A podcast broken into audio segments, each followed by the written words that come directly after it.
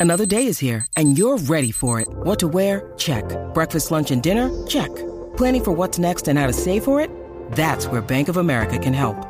For your financial to-dos, Bank of America has experts ready to help get you closer to your goals. Get started at one of our local financial centers or 24-7 in our mobile banking app.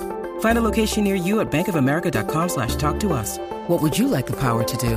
Mobile banking requires downloading the app and is only available for select devices. Message and data rates may apply. Bank of America and a member FDIC. The United States uh, law today, uh, as interpreted about 20 years ago by the Supreme Court, allows colleges and universities to put a thumb on the scale uh, based upon a student's race or ethnicity.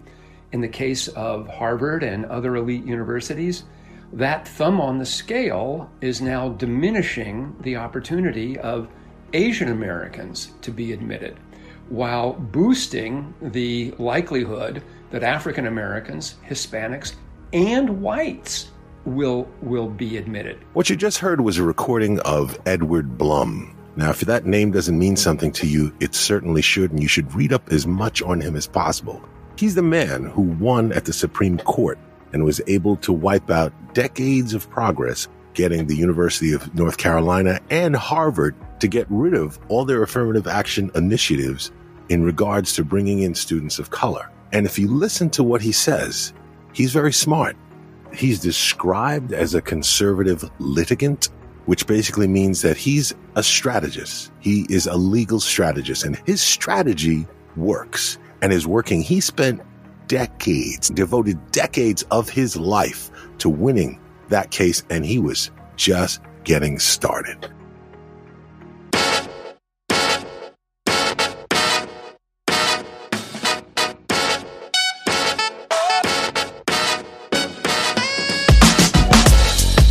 Welcome to another episode of the Brown and Black podcast. My name is Jack Rico. And I'm Mike Sargent. And every week we take a look at race and pop culture through a brown and black lens.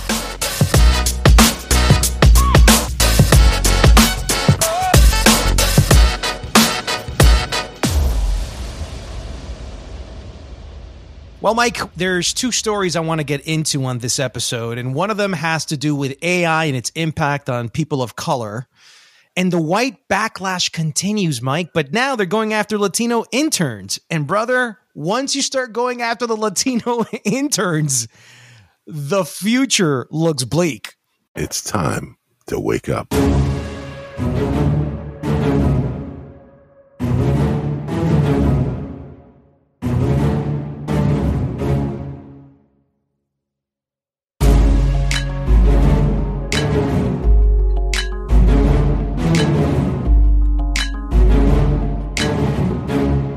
Before I jump into everything we're going to talk about here, Jack, I just want to say that I am very glad we're talking about this. And I want to say, to preface this episode, I feel that this is what's happening right now. What we're going to be talking about in this episode should be a call to action. There has never been a more, in my opinion, important, vital time for brown and black unity than there is right now.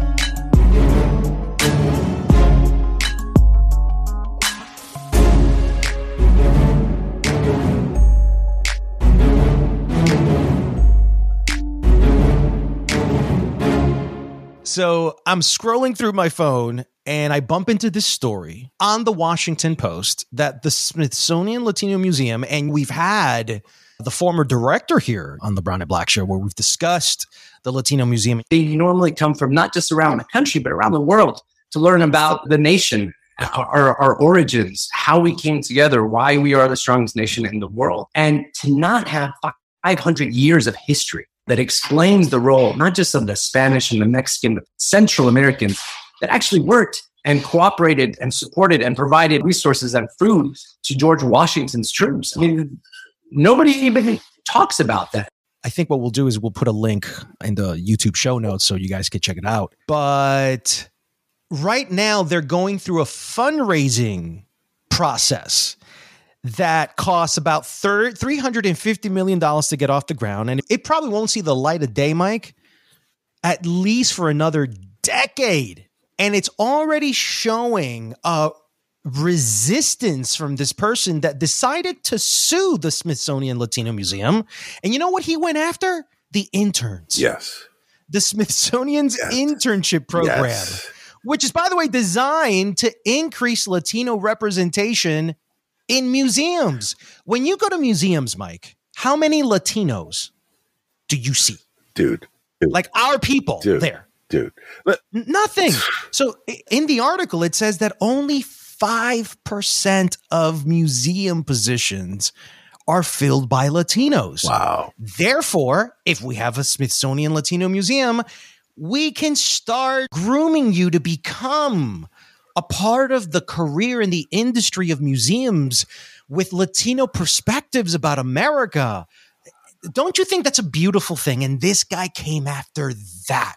To me, that's the equivalent of a curmudgeon walking into a kid's playground and saying, Enough, shut up, no more noise, no more playing.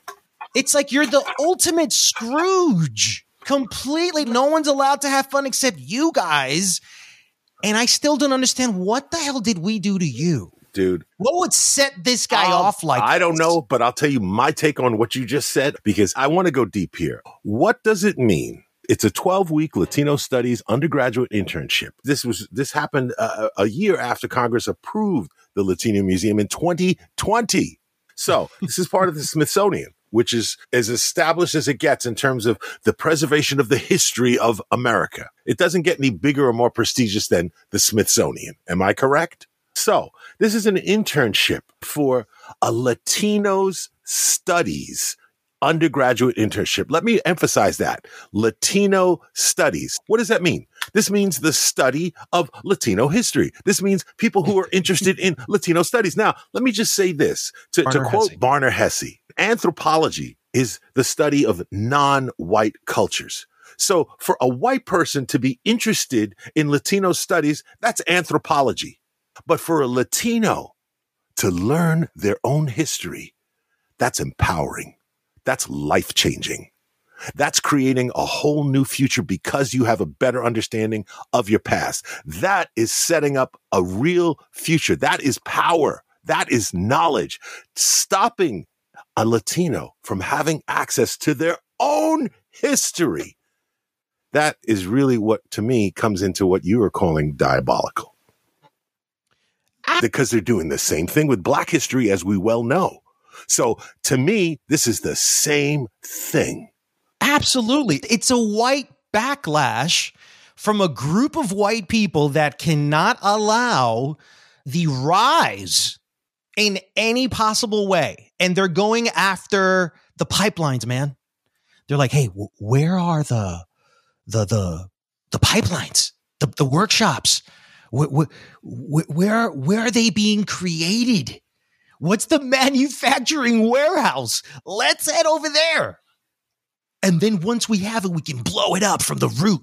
Put laws that can be codified into the state laws. Dude. Yeah. He, that dude, come dude, on. He doesn't, that's Machiavelli. He, here's my thought on that because I want to play a clip to you.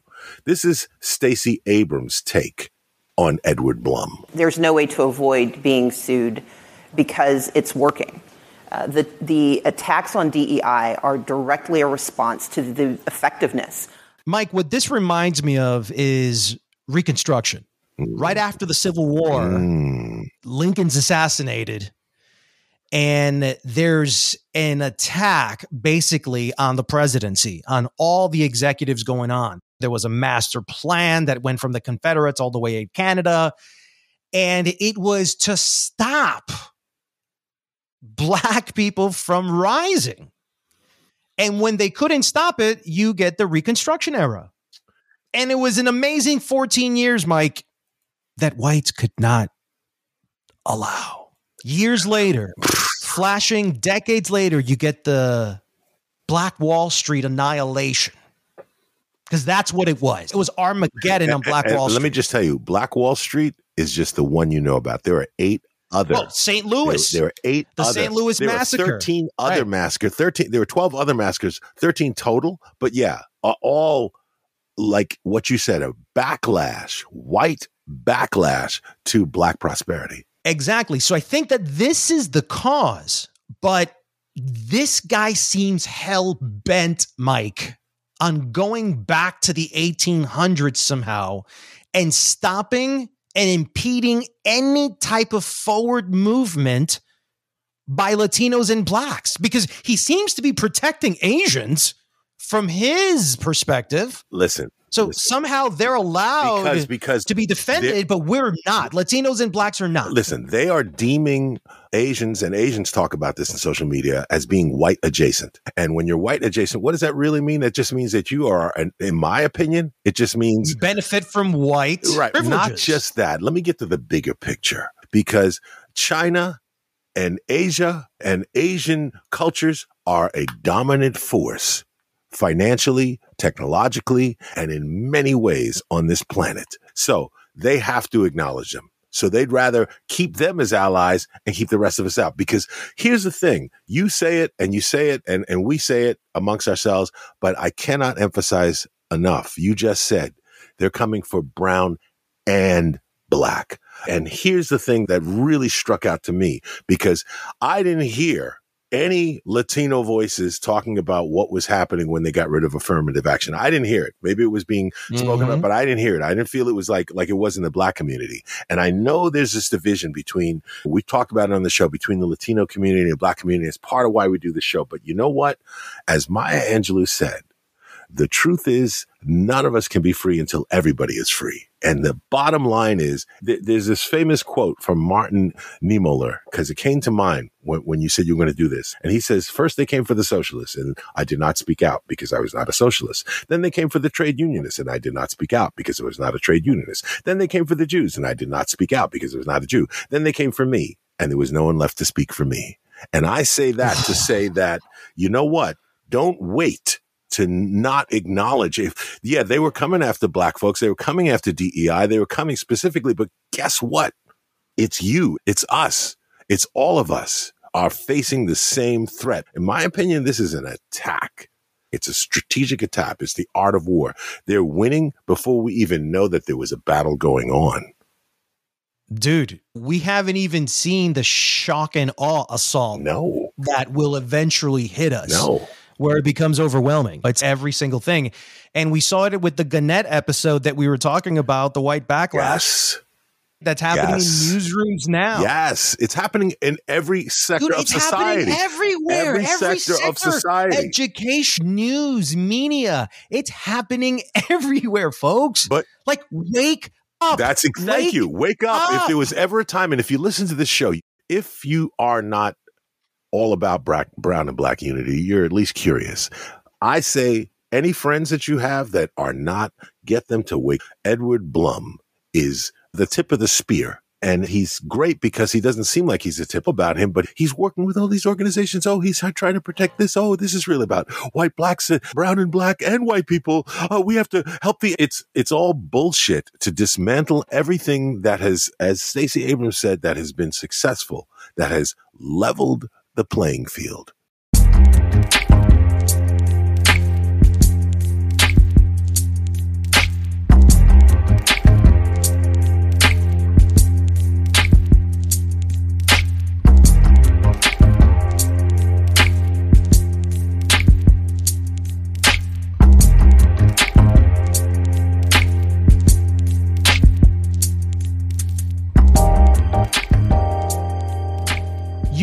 Sent me, Mike, on Instagram. You had DM'd me the story about Tyler Perry and uh, OpenAI's Sora, which is this new AI technology that stunned and shocked Tyler Perry so much that the man had to pause an $800 million investment where he was going to expand 12 warehouse sound stages. That's Mike. That's a lot of space. That's a lot of people you would hire. And he says, the AI technology is so sick that I don't even know if I'm going to need this. And he said he felt really bad for the people whose jobs are going to be lost because of this. So I wanted to talk about this with you in particular because you're a filmmaker, brother. And as a filmmaker, how did this Tyler Perry reaction resonate with you as a black filmmaker? I, I, as a black filmmaker, the, the, to unpack this a little bit, because I feel there are a lot of layers to this. I think that Tyler Perry, to pause what he's doing and to, let's just say, make a media event out of it, says that he realizes that there's more to it than just, do I need more sound stages? Because who's going to be affected most by these sound stages? All right, perhaps the carpenters, all the people who do all that building, all that work, all that money that would have been spent, all the wood, all the this, all the all the money that would have gone back into the economy. Not to mention the people whose work, all the artisans who, who would have done that work. Now, what does that really mean? Think about this for a second. All the artisans, all the people who work and build sets and have been building sets and set builders and all the people in a gigantic swath of the industry who do all that work are going to potentially be out of a job. Now, every industry is going to be affected, all kinds across the board that are going to be changed. And in the film industry, Tyler Perry is someone who's always trying to give more work to people of color. So those carpenters, those builders, those would have been people of color. Look where he is. Look what he would have done. He would have tried to, if as long as Edward Blum didn't find out. And then so he knows how this will affect the industry because that's just tip of the iceberg. The, the, the way in which AI is going to really affect the industry, in my opinion, is from every aspect of craft and artistry that yeah. that takes years of study and years of school and you go into debt. You want to be an artist, you want to be you want to work on any of these films, you're in debt trying to get this job. And once 70% of those jobs are done, once he realizes I don't have to spend 800 million, I can spend 250 million and I can do everything with one gigantic green screen stage. Okay. the first thing that hits me is not so much the observation. Clearly, it, the statement has been stated. We know what's going on. We know how this could affect people of color, how technology and advancements in technology always catch people off guard. I remind a lot of people about legacy media and magazines, Time Inc., how when digital media came in, nobody really, ah, you know, those guys are the they're the minor leagues. They'll never get to us. And then they took over. Now we're seeing the implosion of the digital media giving way to a new technology in AI and social media. Now, that's the way we're consuming news now through apps. You slowly start going, this seems like a cycle. And it's always catching us off guard, Mike. And here's the existential question Who's accountable? Who's responsible? When every 20 years, an iPhone will come out a GPT will come out, a Sora will come out. Is it our duty and responsibility to preserve the status quo for eternity, impeding progress? Because, damn, man, I just don't want to learn another craft. Ah, it's too much. So, no progress for civilization. Let's just stay dumb for the rest of our lives. That way I can maintain my income. But I don't want to progress. I'm too tired. I'm too old for this shit. Or is it up to the worker to say, holy shit, at what point do we stop progress for the comfortability of a society, of a community? My answer to that is one word ethics. What are the ethics of any technological development? And what are the ethics of the governing body that's going to oversee how that technological development will affect the various industries? AI is advancing faster than any legislation or any government. We're all caught up with all kinds of stupidity and impeachments and two parties fighting. Our government, I have to say, unfortunately, like I always say, I don't feel that we're an advanced civilization. So AI is advancing so rapidly, okay, that that the right now, I'm inundated on social media with, "Hey, have you wanted to write a novel? Hey, you could write that novel. Oh, don't you wish you could have written that thing? Don't you wish you just? You don't have to. No longer do you have to hire this. No longer do you have to do this. No, you know." Everything that AI is doing is say you no longer have to pay for any expertise. You no longer have to get an illustrator. You no longer have to get uh, you have creativity right. is at your fingertips. fingertips. Creativity is at your fingertips, and hey, just give us the, the your your money, and and we'll help you fulfill your dreams people are not thinking. They're not thinking. I'll give you an example. My dad had to, and I'm helping him with this. He's got a pension. My dad was a principal and he retired. He has a good pension and everything. And, but every couple years to continue his pension, he has to really send in a proof of life. That proof of life is a photo of him and with a, a paper, like a newspaper of current newspaper. How long before that's invalid? How long before that could be completely faked by AI? Mm. So a lot of things, there are a lot of invisible things, in my opinion, that are going to uh, invisible industries, invisible things that are happening that we don't take into account. And in my opinion, it's very similar to what we were talking about earlier in the show. There's a lot of things that, that are invisible to those who are not looking, who are not thinking. There's hidden discrimination. The same way they, the same way like band aids or hearing aids or mm-hmm. flesh colored crayons. All these things are like hidden discrimination. You didn't realize, oh, if you're black, there is no band aid for you, or their hearing aids are all flesh colored. Or oh, why is flesh look nothing like my flesh? So all those hidden things are all the things that I think that when somebody like Tyler Perry realizes the potential of Sora, whoa. Hi. Let me hit you up with this then, ethically speaking. You and I right now are recording on an AI device. Now, this could have been a producer that we could have paid. Why are we choosing not to do that? And let's say we did get the producer and this came out this app, this AI app that allows us to do this. Should he protest and say, You will not use this AI as long as I am here? And I plan on being here until I die, and I'm just 20 years old. So if this guy takes care of himself, that's 80 years that I can't progress because I have to have him here. So my question is, where is the center between capitalism, technological advancement, social progress, cultural progress, all types of progress? What do you do as a business person? Do you take the side of the person that isn't advancing or made a bad decision? Or do I go with the AI that helps me to do this project seamlessly, quickly, and for nothing? My answer to that is adapt.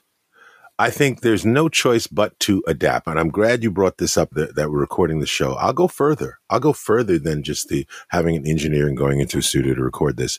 All kinds of technology has allowed us to sit in our respective homes and record something at high quality and then be able to edit it and do everything all w- with a keyboard with it. We have no big equipment. We don't need it.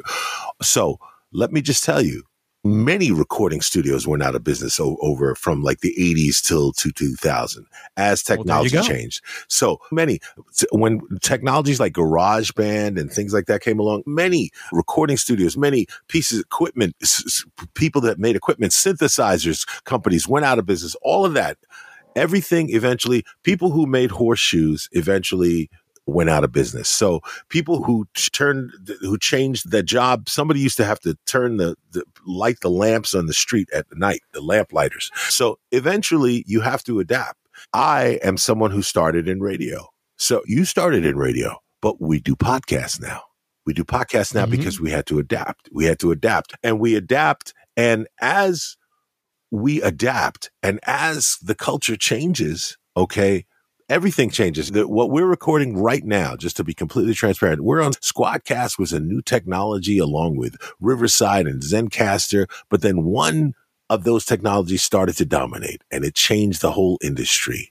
And then another technology came in that allowed us to do things we couldn't do. And now Squadcast owned by a company that transformed the industry because the industry had switched to podcasting because podcasting became a thing because people, everybody and their mother has a podcast. It became an industry that could be fed that needed better technology. So if you come back to an industry like f- film, green screen and digital technology and digital effects completely wiped out all those people who used to do special effects and build models and all that stuff. All those movies we grew up in Star Wars and all that and the models and that's a long if you meet some old guy who used to build models, great, but it's all computer now.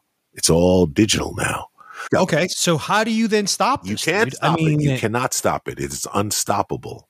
But Okay. But, and again, this is the part, the science fiction part for me, where the hope is that there's an ethical and things that are applied to these things.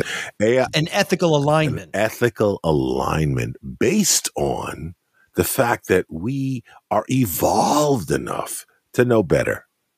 But unfortunately, that's not how humans work. Bottom line, if you don't adapt, You will die.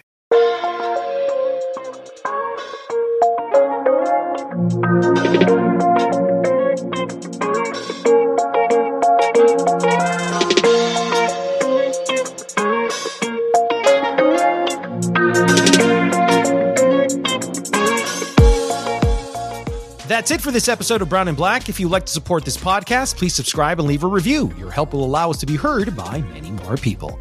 You can follow our comments and opinions on at Brown Black Podcast on Instagram, Threads, and YouTube. We'll see you on the next episode of Brown and Black.